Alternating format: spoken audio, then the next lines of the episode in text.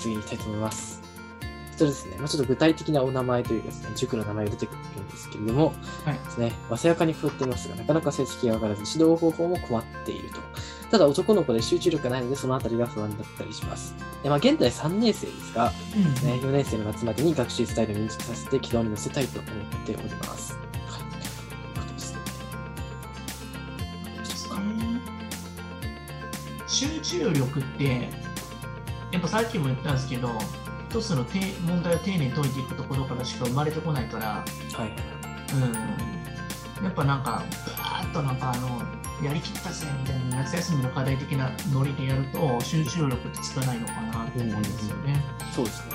うん、現在3年生の4年生の夏まで学習スタイルを身につけさせて軌道にスタイル？やはりなんかその、めちゃくちゃトッププロと呼ばれる先生の人たちと、一度なんか時間を共有したらいいんじゃないですかね。うん、なるほど。うん、だからその基準って多分、えーこんなもんなのああ、やばい。ねって基準っていうのがありますからね。確かそう。に。なのでね、まあ、3年生です。増山で3年生って、そんなになんかあんまり大差はないような気がするんですけどね、結構、このぐらいの低学年の子だったら偏差値出るはずなんですけど、なんだろうな、多分計算とかでつまずいたりとかしてう、ん。同じミスばっかしてんのかな、と。うんなるほど。は多分多分それは性格的なものもあったりすると思うので、いはい。あのね、多動とかではないと思うんだけど、うん。うん一回やったものに対して振り返るってことが多分弱いのかなっていう感じですよね。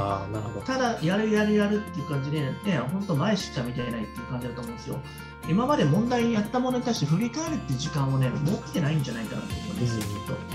今までその自分が間違えたところとかをしっかりこう復習したりとか、そうそうそう復習しないし、そうなるとでも自分ができてないところとかもちょっと気づいてないと思うんですよね。うんうん、やるだけの勉強とか、でも塾ってそうじゃないですか、一方通行で。まあやりっぱなしになっっちゃいしがちですね。